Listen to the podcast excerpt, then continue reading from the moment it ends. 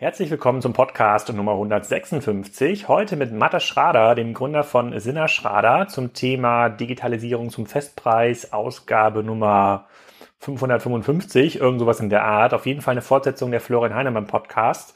Wir sprechen ein bisschen mehr über das Thema Transformationsversagen als über Transformationserfolg und welche Rolle Agenturen darin spielen.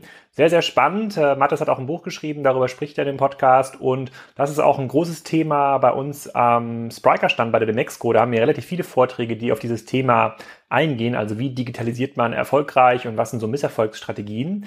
Ähm, ihr findet das Programm auf spriker.com slash demexco17. Da könnt ihr euch auch anmelden. Die Demexco hat ja glücklicherweise die Ticketpreise wieder ähm, gesenkt. Da kann also jeder vorbeikommen und äh, in den Genuss hervorragender Vorträge kommen bei uns am Spriker Stand. Ich würde mich freuen, aber jetzt erstmal viel Spaß mit dem Podcast mit Mathis Schrader. Herzlich willkommen zum Kassenzone Podcast Nummer 155 oder Nummer 156. Das weiß ich erst, nachdem ich diesen hier geschnitten habe. Mathis Schrader, sag doch mal, wer du bist und was du machst. Ja, mein Name ist äh, Mathis Schrader, wie du schon richtig gesagt hast. Ich äh, habe 96 ähm, zusammen mit meinem damaligen Partner Oliver Sinner, Sinner Schrader gegründet.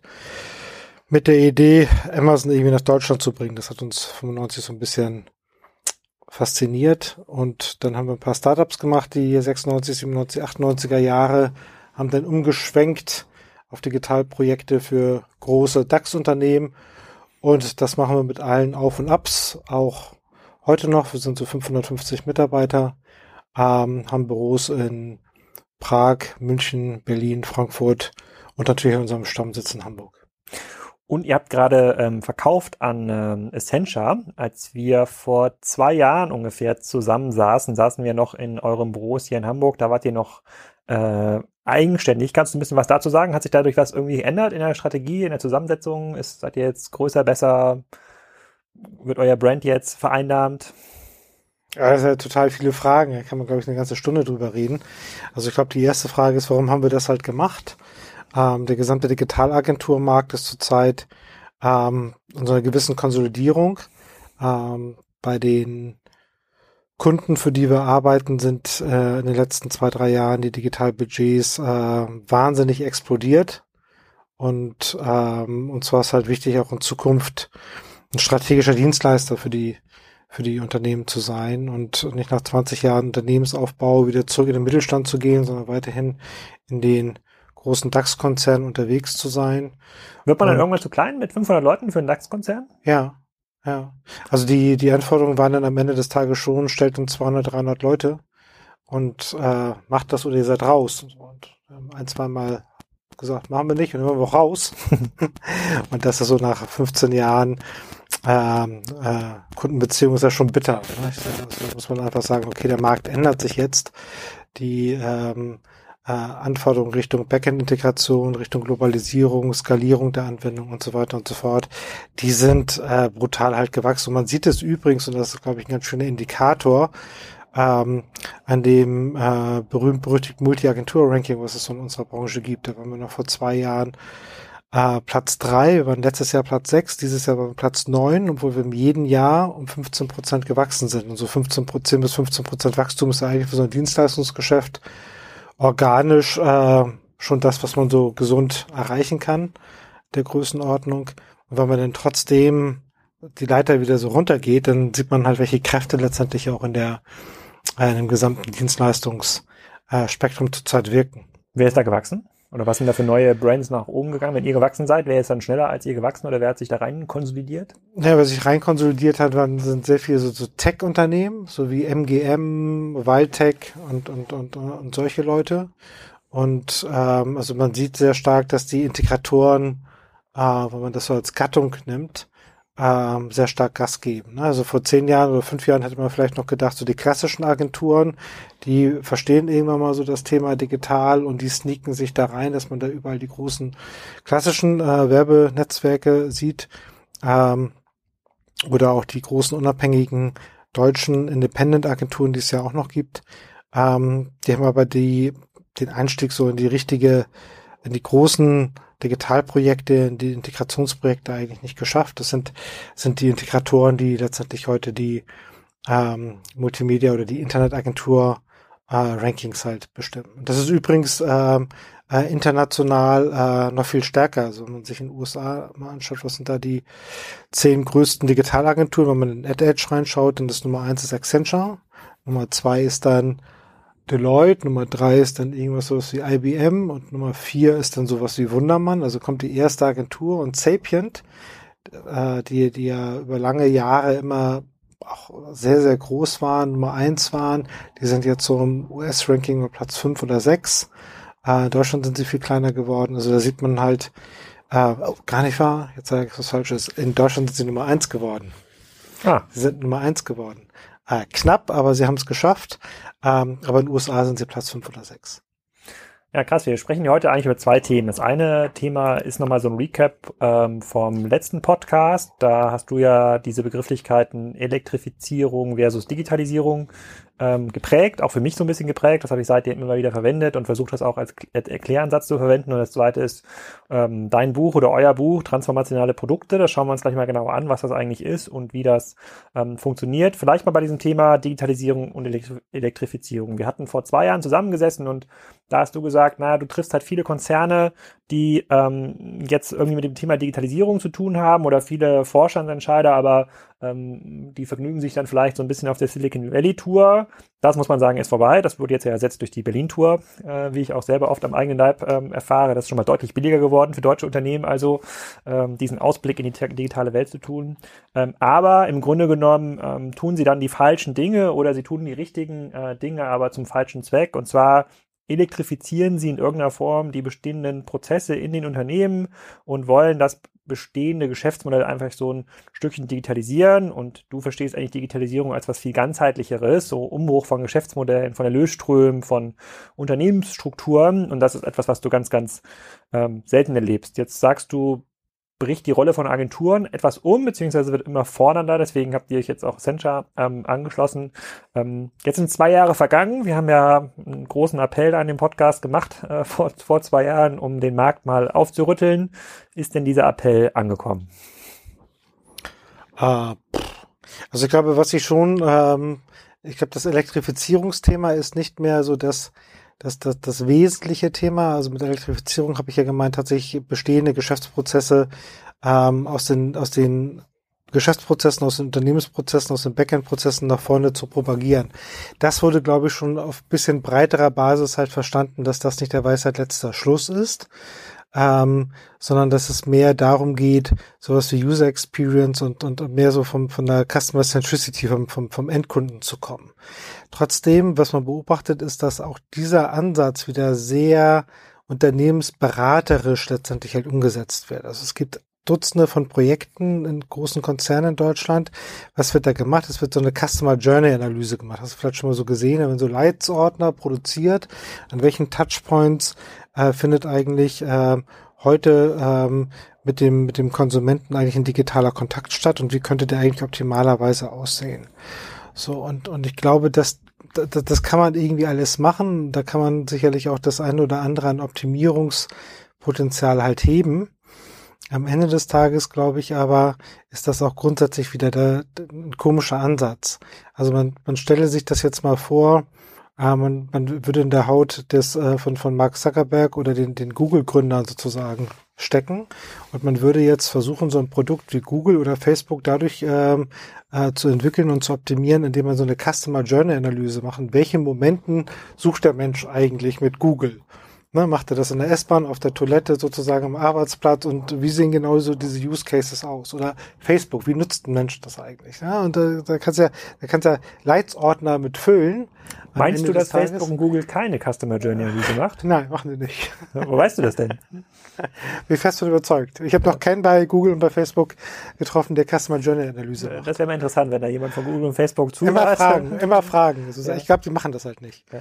So, ich habe auch niemanden getroffen, der es halt macht. So, aber ähm, aber es ist natürlich ein, ein Thema, was man methodisch extrem gut aufbereiten kann. Ne? Also wo du ganze äh, Beraterstämme sozusagen durch die ähm, äh, wochenlang und monatelang äh, sich halt mit diesem Thema äh, beschäftigen sollen. Ich glaube, die die Schwierigkeit äh, ist da drin eigentlich, wie baue ich denn eigentlich jetzt ein digitales Produkt, was am Ende des Tages halt wirklich ein, ein Value hat für den, für den Nutzer und am Ende des Tages auch ein Value hat für das Unternehmen. Das ist halt echt eine ganz harte Frage. Ne? Das ist natürlich leicht hervorgebrabbelt und sagt, machen wir noch tolles digitales Produkt. Das muss halt ein USP haben und es muss zehnmal bessere User Experience haben und es muss ähm, äh, ein Geschäftsmodell haben, was äh, nachhaltig halt trägt. Vielleicht nicht im ersten, zweiten, dritten Jahr, aber irgendwann mal muss es ja unser bestehendes Geschäft substituieren können. Wir sind ja alle im Fluch der großen Zahlen und das nützt mir eine Million Profit, äh, wenn ich eine Milliarde heute habe. Also muss ich da irgendwie ein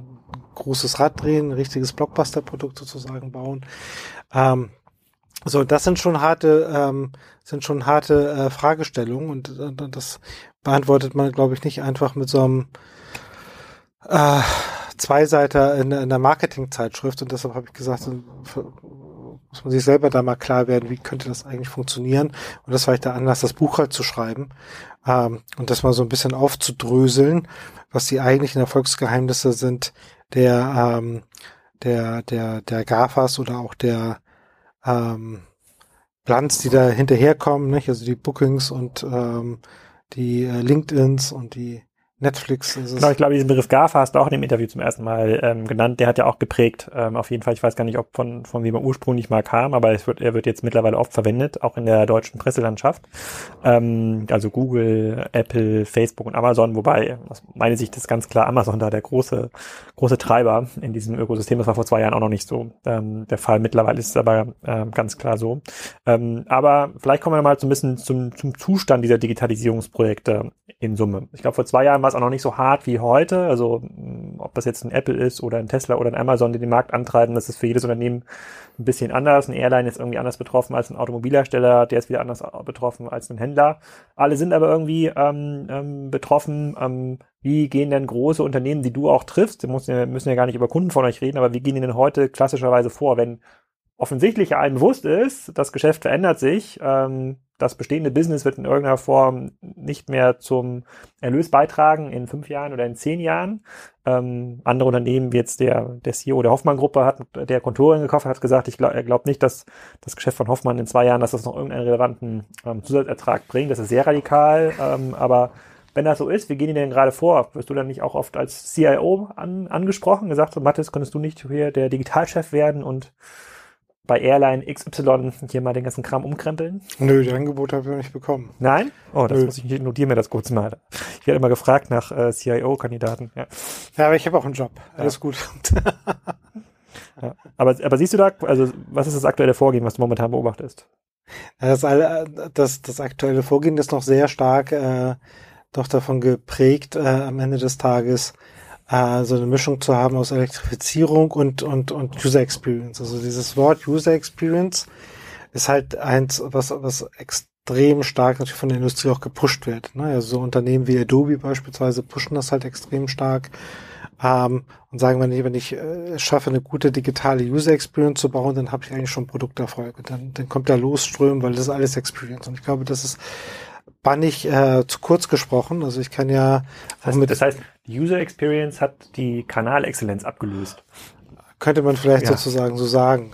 Ähm, also das ist, glaube ich, einfach das neue Buzzword, was, was in der Industrie zurzeit da ist. Und, und ich glaube, dass ähm, das Experience und User Experience, das ist natürlich, das sind alles gute Hygienefaktoren ähm, die aber am Ende des Tages halt nicht bestimmend sind, ob ich ein gutes digitales Produkt habe. Und, und, und diese digitalen Produkte zu bauen, das ist der eigentliche Schmerz. Und der wird am Ende des Tages, ähm, wird er noch versucht natürlich zu vermeiden. Weil äh, es ist mit einer Risikobereitschaft halt versehen. Erst mit, und, und was sind eigentlich diese digitalen Produkte? Es sind ja am Ende des Tages äh, Produkte, die extrem stark auf den, auf den auf den Endkunden, auf den Nutzer zugeschnitten sind. Und damit haben sie eine disruptive Kraft auf die eigene Organisation, weil die eigene Organisation eines Großkonzerns ist ja eben nicht auf den Konsumenten zugeschnitten, sondern ich habe da meine klassischen Silos, du kennst das, Vertrieb, Marketing, ähm, IT, äh, Produktentwicklung ähm, und so weiter und so fort, je nach Branche. So, und, und wie kriege ich das in diesem machiavellistischen System letztendlich halt unserer Kunden eigentlich hin, diese unterschiedlichen Silos wieder zu fokussieren auf den originären Nutzen, den ich halt dem Endkunden sozusagen biete. So, und, und alle müssen irgendwie kooperieren, alle Abteilungen, alle Einheiten. Und das ist, glaube ich, extrem schwer. Ne? Deshalb immer diese, Auswe äh, diese Ausweichbemühung, wir gründen halt äh, ein Startup, ein Joint Venture, wir kaufen irgendwas und so weiter und so fort, wenn man das in der jetzigen Struktur nicht hinbekommt, da diese diese einzelnen Interessen dieser Stäbe und dieser Karrieren wieder auf den, auf den Endkunden halt zu bündeln. Mm, aber ist das nicht auch das gelernte Best Practice von Facebook, Amazon und auch anderen? Die schaffen es ja, also Google schafft es ja auch nicht oder Facebook schafft es ja auch nicht, ähm, den Core zu transformieren. Ne? Das sozusagen das bestehende Business kann sich immer nur selber weiterentwickeln oder so genau. optimieren. Das kann sich nicht selber dis disrupten. Also muss ja auch in Facebook, Amazon sehr viel über Acquihires arbeiten und sagen entweder Themen dazu kaufen oder Themen in neue Teams auslagern, um dann irgendwie aktiv zu sein. Ich glaube, den einzigen Unterschied, den ich, ich da sehe, ist, dass diese großen Digitalen gelernt haben, dass ihr bestehendes Geschäftsmodell eine bestimmte Halbwertszeit hat. Ähm, kann man sich relativ einfach klar machen. An, bei Google hätten die jetzt 2011 nicht Android gekauft. Ich wüsste nicht, ob sie heute noch Teil dieses GAFA-Alphabets wären. Ich glaube mhm. nicht.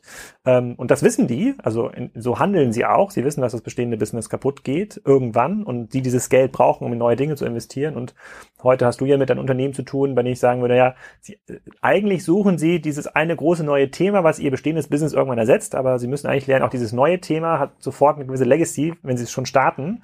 Und ähm, das muss auch irgendwann ersetzt werden. Dieser äh, Churn geht halt, wird, wird halt immer schneller. Also da, deswegen glaube ich ja, das aus der Organisation rauszunehmen, ist erstmal gar nicht so falsch, weil ähm, ähm die großen GAFAs machen es ja auch nicht anders. Oder siehst du das anders? Ich sehe es zum Teil anders. Ne? Klar, sozusagen hast du immer ein Legacy-Problem. Also mit Control S hast du sofort Legacy geschafft. Ne? Das ist halt immer so. Ähm, auf der anderen Seite, glaube ich, ist der große Unterschied zu den normalen Kunden, die man so hat, dass die GAFAs und all das, was sozusagen im Rattenschwanz halt dahinter liegt, das sind ja im Kern Softwareunternehmen. Und diese Softwareunternehmer haben erstmal sozusagen meistens ja einen funktionierenden Kern. Und da der eine funktionierende Kern ist, dass sie gegenüber dem, also gegenüber dem Markt letztendlich halt äh, ganz einfache Themen haben wie ein funktionierenden Login, äh, eine funktionierende Sicht letztendlich halt auf den Kunden und damit letztendlich halt auch ein Login, äh, nicht nur mit G, sondern mit, mit CK, weil sie an diesem Login dann auch einen, einen vernünftigen Service sozusagen dran bauen, der halt nachgefragt wird und da eine Alltagsrelevanz gewonnen hat. So, und von diesem Sprungbrett letztendlich halt dieser eines alltagrelevanten Service kann ich dann natürlich relativ leicht, leicht ist natürlich übertrieben, aber Immerhin ist es mir möglich. Wenn ich, wenn ich fünf Minuten eines, eines Tages von der 24-Stunden-Zeitscheibe fünf Minuten mir gehört, mal wegen Search, kann ich sozusagen mit diesem funktionierenden Login anfangen, äh, immer einen größeren Winkel des Tages sozusagen abzudecken. Ne? Dann hänge ich halt an Search, hänge ich Google Maps ran und dann hänge ich halt ein Android-Betriebssystem dran und dann hänge ich ein Google Play, was auch immer sozusagen dran. Und so macht es halt ein Apple, so macht es ein Amazon auch. So und und dieser Kern zu haben, ich habe einen funktionierenden Softwarekern, ich habe ich habe eine Engineers-Kultur und eine Softwarekultur, mit der es mir dann halt gelingt, immer wieder auch in andere Branchen und andere Services äh, reinzugehen, weil ein Produkt ist, also ein Produkt ist ein Service und, äh, und, und Service wird immer ausgedrückt heute in unserer Welt halt durch, durch Software. Und Softwarefirmen gelingt es halt viel einfacher, in neue Branchen reinzuspringen als, als unseren traditionellen Kunden, weil die immer in ihrer alten Branchenlogik sozusagen denken. Oh, okay, dann, dann ich bin eine Airline, ich bin Automobilhersteller und so weiter, aber, und damit haben sie aber keine Chameleonhaftigkeit, nicht? Was ich als Softwareunternehmen habe. Da, da ist so meine Eigenschaft, ich bin Software und in dem Moment, wo alles Software wird, springe ich sozusagen in diese Branchen halt rein. Okay, warum hat das dann bei AOL und Yahoo nicht gereicht, dieser Softwarekern, um sich dann immer neu zu erfinden? Na, ich, ich glaube, das äh, waren im Kern sozusagen, ist ja schon die Frage, wann das waren das ähm, Softwareunternehmen oder waren das am Ende des Tages im Kern ähm, ähm, äh, Netzwerkanbieter bei, bei, bei AOL oder bei äh, Yahoo vielleicht Publishinghäuser. Und natürlich kannst du es kannst du es natürlich auch verkehrt machen, du kannst es halt auch vermasseln. Ja, ich, ich das, glaube halt, das, also, ist, das, das ist halt auch ganz klar. Ich glaube halt, ein Google oder Amazon sind nicht besser geschützt als ein, ja, als ein AOL in Yahoo. Man hat halt gemerkt, äh, in dem Moment, in dem es eine gemanagte Struktur wurde, ja. diesen Pfad dieses sich neu erfindens verlassen haben und äh, im Grunde auf eine klassische PowerPoint-Management-Ebene gegangen sind, bei der irgendwelche Mitarbeiter den Markt erklären mussten und dann konnten irgendwelche Manager entscheiden, was wird gekauft, äh, ja. welches Produkt wird ausgerollt. Also nach der Customer Journey Analyse, das, die gab es auf jeden Fall bei Yahoo, würde ich sagen. Ja. Äh, ähm, das wäre so, wäre wär so mein, äh, mein Erkläransatz. Ich würde nur damit sagen, und damit das auch klar ist, ich glaube, sagen, äh, Softwarehaus zu sein oder im Software-Business zu sein, schützt nicht vor diesem Markteffekt, sich total, neu total erfinden sie Also das du brauchst glaube, trotzdem die Paranoia. Ja, ich, ich, Aber ich es ist halt, es ist, aber es ist trotzdem sozusagen ein großer, großer, nicht zu unterschätzender Vorteil, wenn ich letztendlich halt eine Engineering- und eine Softwarekultur habe. Ja. Und von diesem Standpunkt letztendlich dann in der Lage bin, ähm, das, was ich an, an Services und Relevanz mir überlege, ähm, dann durchzubauen, zu vertesten, die Daten zu sehen und so weiter und so fort. Okay, bleiben wir mal bei diesem Gedanken. Ähm, erfolgreiche Digitalisierung heißt so ein Stückchen auch Softwareunternehmen ähm, zu werden. ähm, und auch bei der Frage jetzt für den ersten Teil, was bedeutet das eigentlich für die ähm, für die Agenturen? Ähm, heißt das denn, dass man heißt das denn für die Unternehmen, dass man eigentlich so Softwareentwicklung gar nicht mehr auf Agenturen, Dienstleister auslagern muss, sondern dass man es in irgendeiner Form ähm, insourcen muss. Das war auch eine Frage aus der WhatsApp-Gruppe jetzt im Bereich, was kannst du eigentlich ähm, beantworten? Also es ist diese 200, 300 Leute, die du gerade genannt hast, dass das eine Anforderung ist von einem Konzern, der sagt, komm, Mathis, stell mir mal 200 Leute, heißt das, leih mir mal 200 Leute aus, damit ich diese Kompetenz irgendwie aufbauen kann und vielleicht auch ein, du, nach einem Jahr würde ich gerne das Recht haben, 100 davon abzukaufen. Ist es, ist es das, äh, wo sich da Ja, ich glaube, dieses Spannungsverhältnis zwischen Insourcing und Outsourcing wird es halt immer geben. Ähm, ich glaube, wenn man die Unternehmen fragen würde, würden die meisten Unternehmen sagen, am liebsten hätte ich diese Kompetenz intern und ich würde es halt am liebsten insourcen. Ähm, äh, in Wirklichkeit haben wir halt eine riesige Talent-Shortage im Markt. Also es gibt einfach die Leute nicht und, und die Unternehmen müssen sehen, wie kriegen sie es halt gebacken und deshalb gibt es da, glaube ich, dann alle Zwischenschattierungen von, ich baue mir die Teams selber auf, ich baue mir eine digitale Fabrik quasi auf, wo ich eine Mischung habe aus eigenen Mitarbeitern, aus Freelancern, aber auch vielleicht von ähm, strategischen Vendoren, die dort halt ganze Mannschaften zur Verfügung stellen, äh, bis zu Joint Ventures, bis zu komplett outgesourcten Dingen, was glaube ich auch ähm, äh, zulässig ist, weil am Ende des Tages ist es ja so, wenn ich in Richtung Produkt- und Serviceentwicklung gehe, habe ich einerseits sozusagen die Elektrifizierung 2.0 meiner bestehenden Geschäftsprozesse, das muss ich ja eh tun. Und auf der anderen Seite muss ich ja diese neuen Wetten haben, wo ich halt neue Dinge ausprobiere, die vielleicht ähm, bestimmte Ressourcen, die ich halt habe als Unternehmen, leveragen, aber die trotzdem noch nicht am Markt verprobt sind, die getestet werden müssen. So, und jetzt muss ich ja abwägen, ich, ich kann nicht alles gleichzeitig mit eigenen Mitarbeitern machen. Das heißt, ich muss gucken, welche Wetten und welche Themen besetze ich jetzt mit eigenen Mitarbeitern, welche mit Freelancern, die ich halt steuere und wo habe ich Themen, wo ich sage, die sind entweder so interessant, die muss ich selber machen und die langweiligen Dinge mache ich sozusagen mit Dienstleistern oder umgekehrt. Ich habe nicht das Personal eigentlich für die super interessanten Dinge, weil das wird auch Edge-Technologien, die da eingesetzt werden müssen. Da habe ich das Know-how noch nicht im Hause. Die gebe ich erstmal sozusagen einem externen Dienstleister, der verprobt dieses Geschäftsmodell, der verprobt letztendlich diesen Ansatz. Und wenn das funktioniert, kann ich es immer noch insourcen. Ja, wir haben damals 2009 Rewe Online beispielsweise aufgebaut. Das hat die ersten zwei Jahre ging das halt durch die Decke und dann sagte äh, Rewe, das ist jetzt ein strategisches Thema. Ähm, jetzt äh, ist es nicht nur eine Option, dass, Rewe, dass Amazon Fresh kommt, sondern wir riechen die schon, dass die Gespräche im Markt führen mit den Logistikern. Jetzt müssen wir da nochmal äh, richtig Gas geben und das insourcen und, und das äh, Team halt äh, verzwanzigfachen. So und dann äh, dann hast du als Dienstleister aber auch einen guten Job gemacht, weil du halt den ähm, ähm, Kunden sozusagen diesen Weg zwei, drei Jahre früher geebnet hast, ähm, als wenn das halt versucht hätte, äh, selber aufzubauen. Okay, also du sagst, es gibt im Grunde genommen alle Schattierungen. Ja. Also zum einen dadurch, dass sozusagen der hohe Druck äh, besteht, neue Dinge zu machen, die man intern gar nicht lösen kann. Auf der anderen Seite aufgrund des äh, Personalmangels.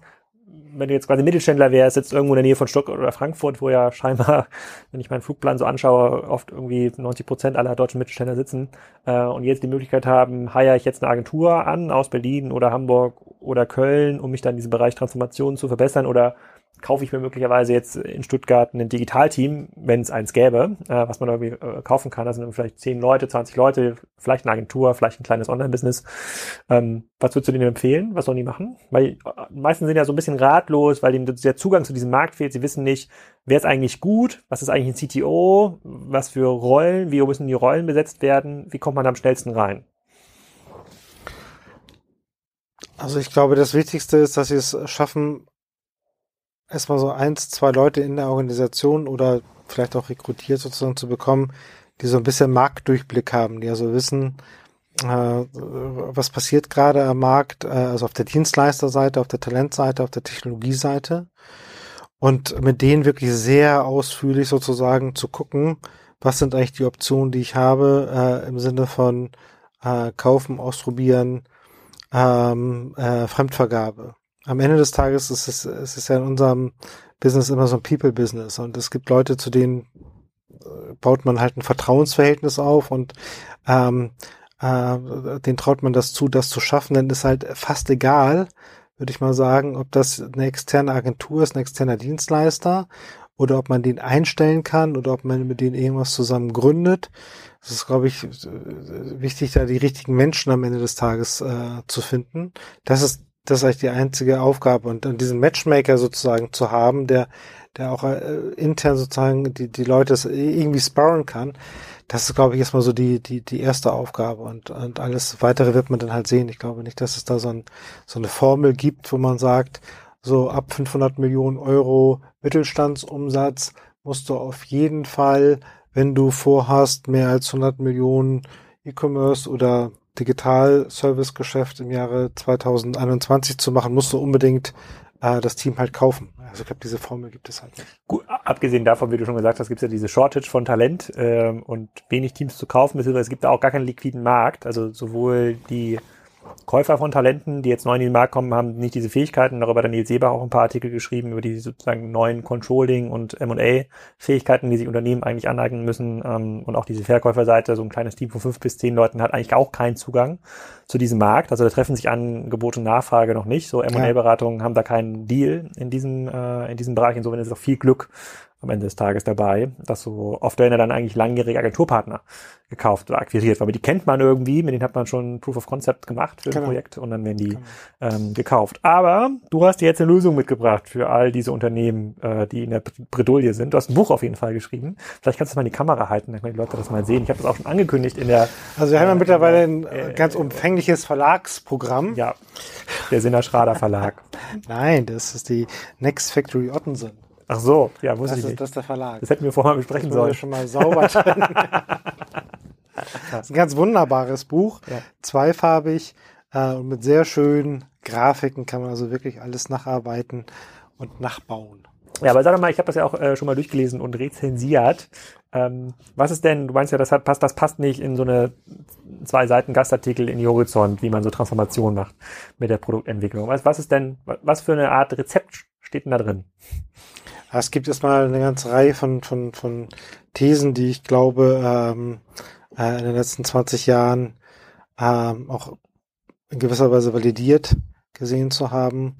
Ähm, das ist so das eine. Also wie baue ich eigentlich ein, ein erfolgreiches digitales Produkt? Und dahinter steht ja die Idee, dass digitale Transformation in Unternehmen nicht dadurch zu lösen ist, dass ich jetzt erstmal organisatorisch und kulturell was verändere? Also diese These gibt es ja auch. Digitale Veränderung, wir arbeiten jetzt alle ganz anders. Äh, New Work und wenn wir alle agil und per Scrum arbeiten und wenn wir unsere Wände mit Post-its ähm, äh, äh, zukleben, ähm, dann werden wir der nächste GAFA. So, also, also ganz verkürzt. Ne? So, ja. so, und das ist und das ist im Grunde genommen Quatsch, weil am Ende des Tages äh, sterben 99,x Prozent sozusagen aller äh, Startups, die gegründet werden, werden eben kein Unicorn. So, und, und die arbeiten aber eben auch so wie in San Francisco oder wie jetzt in Berlin. So, also die Art und Weise, wie ich kulturell arbeite, dass ich digitale Native, Natives an Bord habe, dass ich äh, mit Scrum arbeite, mit agilen Methoden, dass ich Service Design, Design Thinking, dass ich äh, äh, 3M mit Post-it sozusagen beglücke und so weiter und so fort. Also nur, dass ich so arbeite, bedeutet nicht, dass ich am Ende des Tages ein erfolgreiches Produktbau. Ich glaube, das ist halt diese große Schwierigkeit, äh, die man, die man einmal ähm, wahrnehmen muss, dass es eben am Ende des Tages ähm, nicht auf die, auf das Wie sozusagen drauf ankommt, sondern ähm, ganz stark ähm, darüber, was, was baue ich denn eigentlich? So, Kön könnte ich das zusammenfassen? So, es kommt auf das Produkt ja. drauf an. So, ich, ich, so diese, diese, diesen Fokus erstmal zu haben, ich muss ein Produkt bauen. Ein Produkt ist heute ein Service, der letztendlich einen Wert bringt für einen Endnutzer in seinem Alltag. So. Oder im B2B-Bereich sozusagen muss man es natürlich nochmal validieren. Okay, jetzt muss man uns mal erklären, wie baut man denn das Produkt nach, nach diesem Rezept. Aber könnte ich jetzt die erste Feststellung zusammenfassen, dass sagst du, Kultur ist nicht äh, Ursache, Kultur ist Effekt? Effekt, genau. Ja, genau. Also man kann quasi nicht Kultur erzeugen, um Transformation zu erzeugen, sondern man braucht gute Produkte, gute Geschäftsmodelle, gute Businesses, und eine, ich nenne das immer Koalition der Willigen. Ja. Ähm, und ähm, sozusagen darin ist dann quasi diese gewünschte Kultur einfach Effekt. Die machen diese Post-its nicht, weil es cool ist, sondern weil es einfach notwendig ist, um nach, vor, nach vorne zu kommen. Das ist ja schon mal eine extrem wichtige Feststellung. Also Transformationsprozesse über Kulturveränderungen zu erzeugen, ähm, läuft ins Leere. Genau. Also gemeinsam duzen und quatschen ist kein Indikator für erfolgreiche Transformation. Genau. Okay. Gut, das haben wir schon mal festgestellt. Jetzt sagen wir, bau ein transformationales Produkt ja. und du kannst Transformation erfolgreicher meistern als viele andere. Vielleicht, weil auch davon werden viele Sachen scheitern. Wie mache ja. ich das jetzt? Erklärst du das in dem Buch? Das erkläre ich genau. Das ist ein, das ist so ein Playbook.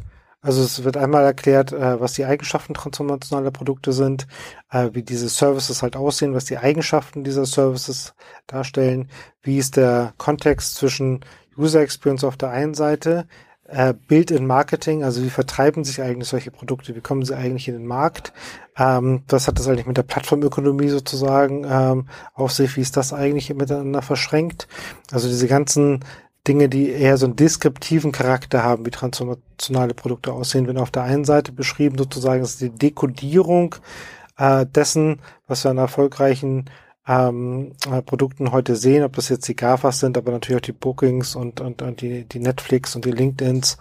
Ähm, also das ist auf der einen Seite sowas wie eine Dechiffrierung dieser äh, Produkte und auf der anderen Seite geht es dann darum, eine Handlungsanweisung zu geben, wie baue ich denn eigentlich diese Produkte, also welche Rahmenbedingungen müssen stimmen, wie baue ich diese Produktteams? Und da geht es halt nicht um eine ähm, kulturelle Neudefinition der Gesamtorganisation, sondern am Ende des Tages sind das ja erstmal relativ kleine, übersichtliche Produktteams, die an diesen äh, Produktideen und Produktthesen halt arbeiten. So, wie sind die aufgebaut? Wie funktioniert crossfunktionales Arbeiten aus Designern, Beratern, äh, Softwareentwicklern? Ähm, wie lege ich eigentlich solche Stage Gates fest, um festzustellen, wann muss ich dann eigentlich eine Produktentwicklung halt abbrechen, ähm, weil ich einfach feststelle, pff, also dieses Produkt wird wahrscheinlich nicht ähm, äh, die Überlebenswahrscheinlichkeit des Unternehmens äh, positiv beeinflussen und ich muss dann halt ähm, entweder ein Pivot machen oder ich muss dann letztendlich die Ressourcen auf andere Produktideen sozusagen setzen. Also es, es, ist, es ist nicht ein Buch sozusagen, was sagt, wenn ich das jetzt erfolge, eins zu eins mit einem Produktteam, dann kommt hinter ein transformationales Produkt raus, sondern es beschreibt letztendlich, wie eine Organisation verschiedene Wetten bauen kann, um mit verschiedenen parallelen Produktteams sozusagen äh, eine Produktpipeline sich aufzubauen. Ähm, weil ich glaube, am Ende des Tages geht es halt nur über Produktpipelines wo ich auch viele Wetten und je nach Unternehmensgröße ähm, sind es dann n gleich 1 oder n gleich 20 oder n gleich 30 ähm, erschaffen kann, mir eine Relevanz wieder im Digitalen zu erarbeiten.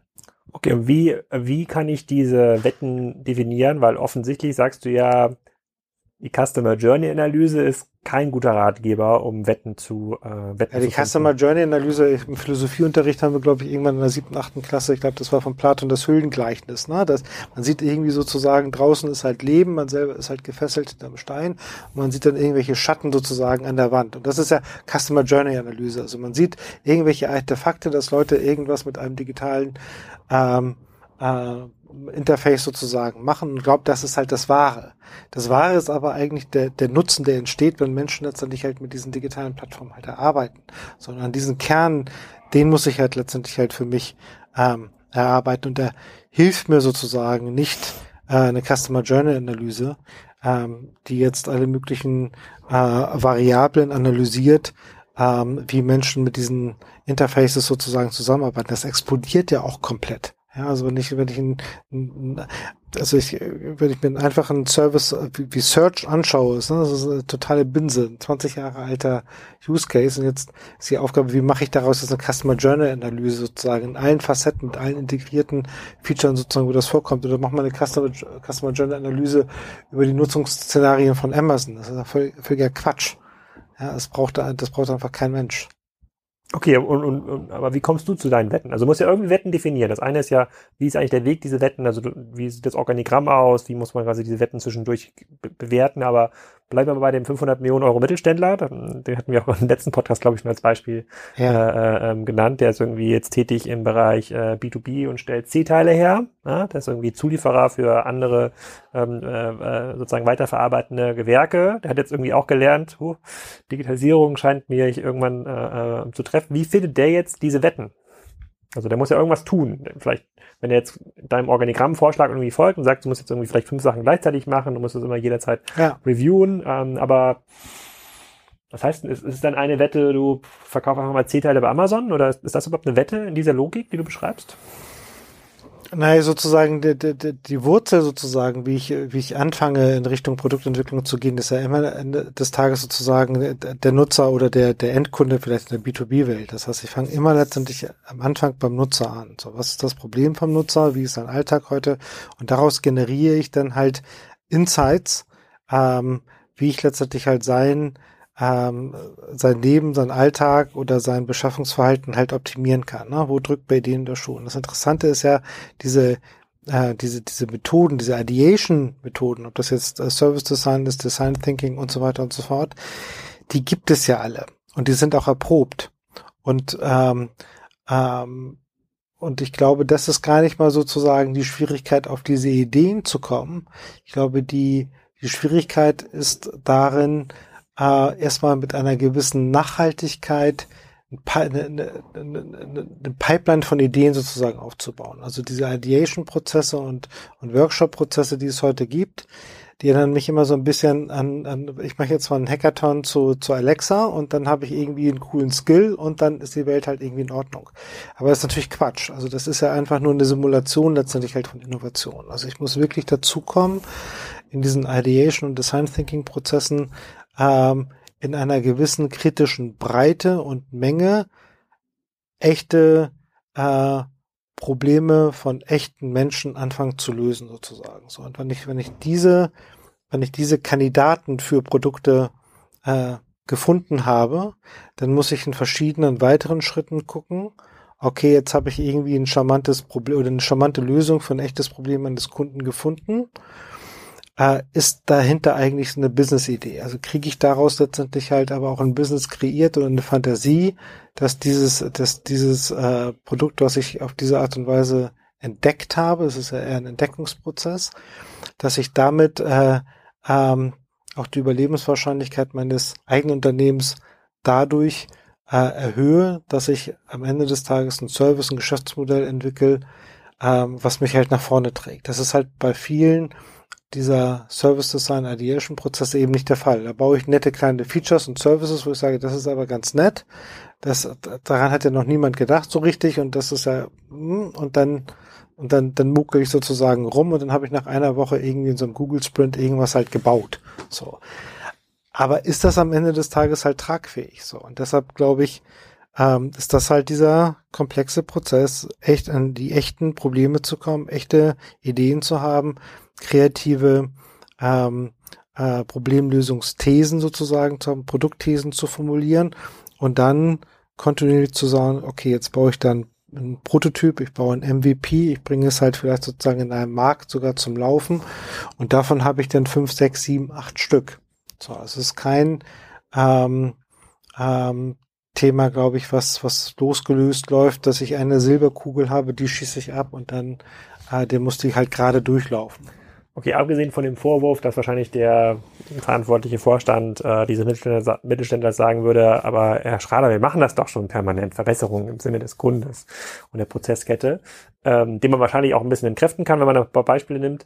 Ähm, wer macht denn das dann? Also wenn du sagst, so fünf, sechs, sieben Wetten, das ist jetzt ja nicht ganz unaufwendig, aber auch jede Wette braucht ja ausreichend Zeit, auch Ressourcen, Umsetzungspower. Wer im Unternehmen ist denn für diese Wetten zuständig? Ist das dann so ein IT-Team, äh, so, ein, so ein Digital-Team, was dann dafür zuständig ist? Macht das eine Agentur? Muss man das bereichsübergreifend machen? Also macht quasi der EDV-Bereich eine Wette, der Vertriebsbereich eine andere Wette und der Produktionsbereich eine, eine dritte Wette? Wie sieht das denn aus? Das ist halt total unterschiedlich. Also ich glaube, das, das Charmante an dem Modell ist, äh, dass es erstmal agnostisch ist zu den heutigen ähm, äh, Silo-Strukturen in den Unternehmen. Ne? Also die, die Koalition der Willigen, wie du es halt genannt hast, für den sehr schönen Begriff, die kann es ja überall geben. Die kann es halt in einer Niederlassung geben, die kann es in einer, in einem Fachbereich geben, die kann es in der IT geben. Ähm, ähm, und ähm, genau, also ich glaube, das kann man, glaube ich, nirgendwo optimalerweise ansetzen. Ich glaube, was viel wichtiger ist, dass man es schafft, diese, diese, diese Produktteams halt zu bauen. Und das ist eigentlich dieser, dieser, dieser Schritt, zu sagen, okay, was, wenn ich so ein Produktteam habe, aus was für Leuten bestehen die eigentlich? Also ich brauche die Softwareentwickler, ich brauche die Designer, ich brauche die Businessleute und ich brauche letztendlich halt, und die brauchen ähm, äh, eine gewisse Freiheit sozusagen in ihrem Vorgehen, in ihrem Testen, in ihren Arbeiten letztendlich halt mit dem äh, mit den, mit den Endnutzern, Endnutzern erstmal äh, frei zu laufen.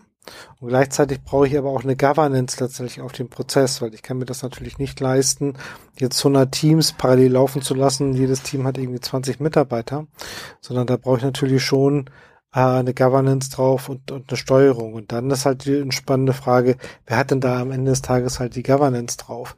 Wer ist dann eigentlich jetzt am Ende des Tages final der Programmverantwortliche für diese ganzen parallelen Produktpipeline-Streams, die ich sozusagen aufbaue. So, und ähm, da ist meine These, wird es meistens der, der, der CEO sein. Der kriegt von seinem Aufsichtsrat am Ende des Tages die Digitalisierungsagenda und ähm, ähm, der muss eine Governance-Struktur dafür halt ähm, äh, aufbauen. Und äh, du hast ja das Buch, du bist rausgekommen damit vor zwei, drei Monaten ungefähr? Im März kam das raus, genau. Im, Im März kam das raus. Gibt es schon das erste transformationale Produkt aufgrund deines Rezepts am, am Markt? Keine Ahnung, also ich weiß von keinem.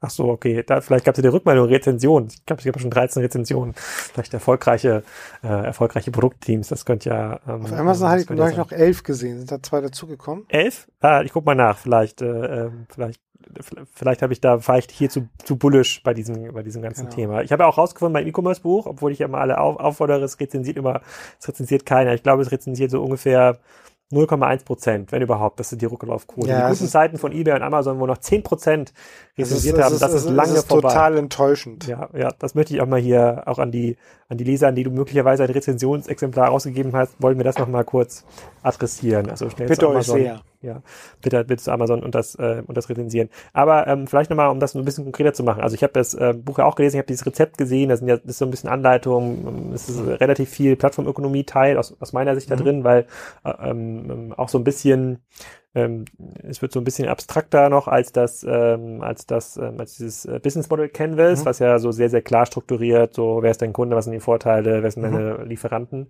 Ähm, ich, ich kann mir das total gut vorstellen als, ähm, als grundsätzliches Rezept. Mir fehlt nur so ein bisschen, ich weiß noch nicht so genau, dieser Einstieg ähm, kommt ja nur zum Teil über den CEO, der ist da zwar betroffen, der wird vom Aufsichtsrat irgendwie ähm, ähm, gepiesackt, aber der hat ja schon genug zu tun, die äh, seine ganze Führungsstruktur so ein bisschen zu digital zu enablen. Er hat ja eigentlich gar keine Zeit dafür. Und dann hätte ich die Befürchtung, dieses Thema transformationale Produkte versandet irgendwie eine Organisation, diese Koalition der Willigen, die vielleicht ja total gut ist, weiß ja keiner, findet einfach keine Echokammer äh, in den Entscheidungsstrukturen, weil das ist ja das Problem dieser transformationalen Produkte, das schreibst du auch in deinem Buch, ist ja oft nicht nachweisbar oder vorab beweisbar, ob es funktioniert, aber man mhm. braucht trotzdem signifikant Ressourcen.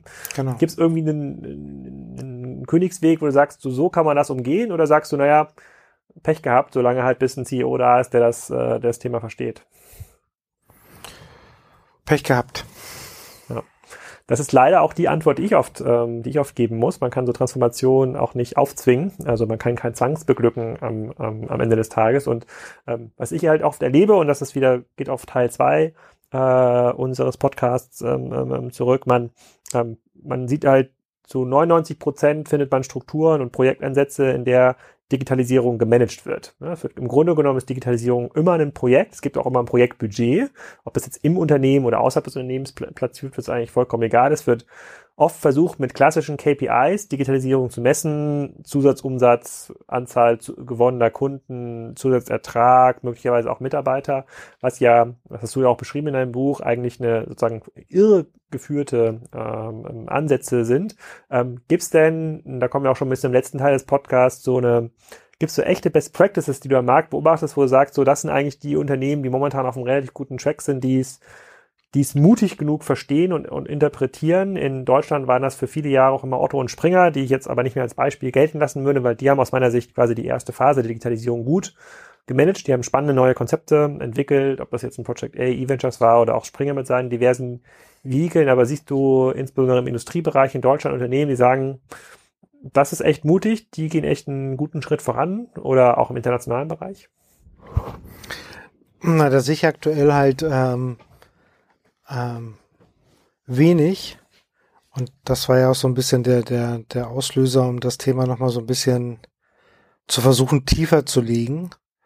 Ähm, weil vieles, was wir heute halt noch sehen, ähm, Hausaufgabenmanagement ist. Ne? Also und, und, und, und, und die Größe sozusagen der Hausaufgaben, ähm, die, die kann man sich an einer ganz einfachen Frage mal anschauen, egal ob ich jetzt ein Telekommunikationsunternehmen bin, ob ich ein Automobilunternehmen bin, ob ich eine Versicherung bin oder eine Bank bin. Äh, du bist da irgendwie Kunde bei irgendeiner dieser, äh, eines Unternehmens, einer dieser Branchen und, und, und sagst dann, ich, ich, ich will jetzt so einen zentralen Login haben, ne? so technisch so, so ein SSO, wo ich alle meine Dinge sozusagen sehe. Ja. Also ob es beim Auto ist, dann sehe ich da meinen Autoschlüssel, die ich da habe, Fahrzeugschlüssel und äh, meine Vertragskonditionen, das, das gleiche bei Bankenversicherung und so weiter und so fort. Das siehst du halt nirgendwo. So, und, äh, und das zeigt eigentlich halt die, die, die also diese, diese, diese Größe des Problems, weil das halt eher, also die, die, Hygienegeschichten, also die Selbstverständlichkeit, mit denen heute jedes Startup also bei jedes Spriker-Startup, was sozusagen jetzt nach, äh, was nach drei Monaten sozusagen ähm, Hello World rausschreibt, sozusagen, hat das. Ne? Also diese, diese, diese, diese, ein, diese Sicht auf den Kunden sozusagen und diesen, diesen Single Sign-On, diesen, diesen, diesen Login-Service, diesen zentralen Login, an die sich alles sozusagen dran schließt. So und und das kennen eben die Unternehmen gar nicht. Ne? Also die, die haben einfach eine Legacy an, an IT-Infrastruktur da und, die müssen einfach so viel Hausaufgaben jetzt erstmal machen, das einfach mal so zu, zu konsolidieren. Das ist also diese Mammutaufgabe. Und die Angst ist so ein bisschen, ähm, dass sie dabei einfach zu langsam sind. Ne? Dass sie es, dass sie es am Grunde genommen halt nicht schaffen. So, ja, und, aber das wäre so, eine, das wäre eine traurige Erkenntnis. Also es wäre ja eine doofe, naja, aber das, das wäre wär, ein doofes Schlusswort heute für den. Äh, für ja, aber das ist, aber das ist ja das, was mich halt bewegt, ne? wo ich, wo ich, äh, was uns wieder sozusagen zu Accenture sozusagen führt, weil ich glaube, wir haben, wir haben, komm, wir haben 96 angefangen, dann haben wir, da haben wir 95 haben wir Amazon gesehen, gesagt, jetzt, jetzt müssen wir ähm, äh, sowas wie Amazon Deutschland machen, da haben wir Libri.de gebaut und Bücher.de und so weiter und wir haben dann haben wir 96, 97 haben wir eBay gesehen in den USA und gesagt, oh, jetzt äh, brauchen wir auch sowas an Ricardo gebaut. So, dann haben wir ähm, und dann haben wir irgendwann halt äh, gesagt, also DVD-Verleih ist ja auch blöd, wir müssen sowas wie Streaming haben und haben Maxdome gebaut 2001. Nicht das Maxdome von heute, sondern Maxdome gab es ja schon mal 2001. Alles sozusagen fertig gebaut. Und das, und das ist jetzt fast 20 Jahre her, sozusagen. Und all diese Projekte sozusagen und all diese Themen haben wir nicht überlebt. Hm.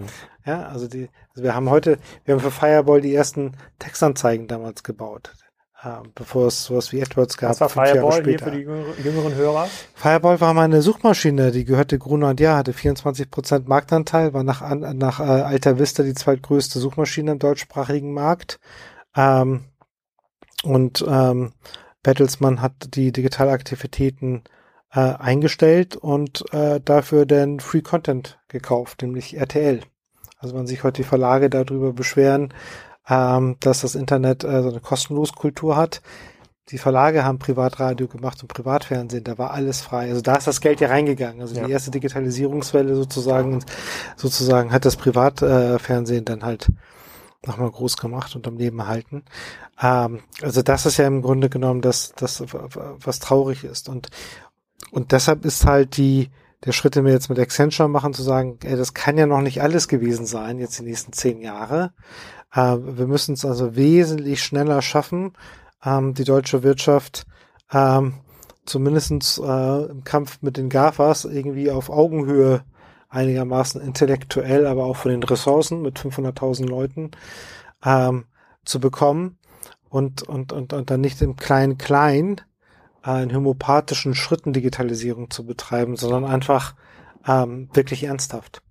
Ja, okay, aber das ist ja schon, also das ist ja schon ein relativ deutliches Zeichen, wenn äh, du jetzt äh, du jetzt sagst, na, so richtiges Best Practice findet man eigentlich gar nicht so schnell. Auch international würde mir jetzt gar nicht so fallen mir gar nicht so viele ein. Ich sage mal, die einzigen Unternehmen, die ich kenne, die erfolgreich Transformation bisher gemeistert haben, sind äh, Amazon und Google zum Teil, weil das ist weil sie sich selber sozusagen ja genau, das, die ja. machen schon erfolgreiche ja. Transformation, weil klassisch klassisch analog geprägten Unternehmen nicht diesen Softwarekern haben ja. und auch dieser Softwarekern, siehe AOL, Yahoo, ist ja keine, keine Sicherheit, dass Transformation ja. funktioniert. Äh, gebe ich vollkommen recht. Deswegen glaube ich auch, dass solche Bücher oder solche äh, Literatur und diese Ansätze auch total wichtig sind, ähm, auch wenn man natürlich ein paar Minuten braucht, um sich da einzulesen. Es kommt halt nicht von selbst, es lässt sich nicht managen, es lässt sich nicht mit einer langen Customer Journey Analyse äh, wegwischen äh, ähm, ähm, von Tisch, wo meine Angst im Grunde genommen ist, dass es fangen jetzt viele Projekte ähm, an. Wir sind ja auch bei vielen Konzernen momentan mit, äh, mit, äh, mit Spriker am Start, aber es ist halt oft immer noch so ein Stückchen isoliert und da ist dann die Hoffnung, komm, wir machen jetzt mal zwei, drei Jahre so Nukleus und dann ziehen wir um. Und das, was ich so wahrnehme am Markt, in der, im, sozusagen der Druck, den der Markt irgendwie auslöst, ist ja, eigentlich muss man jetzt richtig Vollgas geben, ja. noch, solange man noch so im Vollbesitz seiner Kräfte und auch Ressourcen ist. Genau. Ähm, weil sozusagen dieser Wandel wird noch, äh, wird noch entsprechend hart genug am Ende des Tages. Ähm, aber dabei kannst du ja zumindest, hast du schon mal eine der besten Anleitungen, die ich bisher gelesen habe. Ähm, ähm der Favorit bisher war immer dieser Business Model Canvas, äh, der so mal aus dieser Startup-Ecke gekommen ist ja. und sagt, komm hier, äh, verbessere meine, dein Produkt, jetzt bietest du schon mal einen ein kognitive, ein kognitiv anspruchsvolles äh, Rahmenwerk, mit dem man sich da mal so einlesen kann und äh, 20 Jahre Erfahrung von Mathe Schrader. Plus Kapitel 1 fand ich am spannendsten, dass dann hast du ja so eine Blick auf all deine Erfahrungen. Ja, 20 mit, Jahre äh, Mathe ist 29,90 Euro. Ja. das ist fast so gut wie der Spruch von äh, Simon Maybrock äh, für seinen äh, Schnaps, der gesagt hat, äh, äh, 40, äh, 40 Prozent für 20 Euro, irgendwie sowas. auch, ähm, auch sehr gut. Ja, vielen Dank. Ich glaube, wir haben auf jeden Fall noch locker Potenzial für einen zweiten Podcast. Das müssen wir aber noch ein bisschen vorstrukturieren. Würde auf die Fragen hier warten, die auf diesen Podcast kommen. Wir sind hier schon äh, an der Grenze zum Inlandsflug. Das ist immer die empfohlene, empfohlene Dauer für einen Podcast. Ich bedanke mich für deine Zeit. Äh, hoffe, dass viele transformationale Produkte da äh, draußen entstehen und stehst hoffentlich auch für Fragen, wenn der Podcast online ist, zur Verfügung. Mach ich gerne. Total. Wenn euch das gefallen hat, dann schaut vorbei beim Spriker-Stand bei der Demexco. Ihr findet das ganze Programm auf spriker.com slash demexco17. Ich würde mich freuen, wenn ihr vorbeischaut und wir uns dort weiter über das Thema digitale Transformation und Transformationsversagen unterhalten können.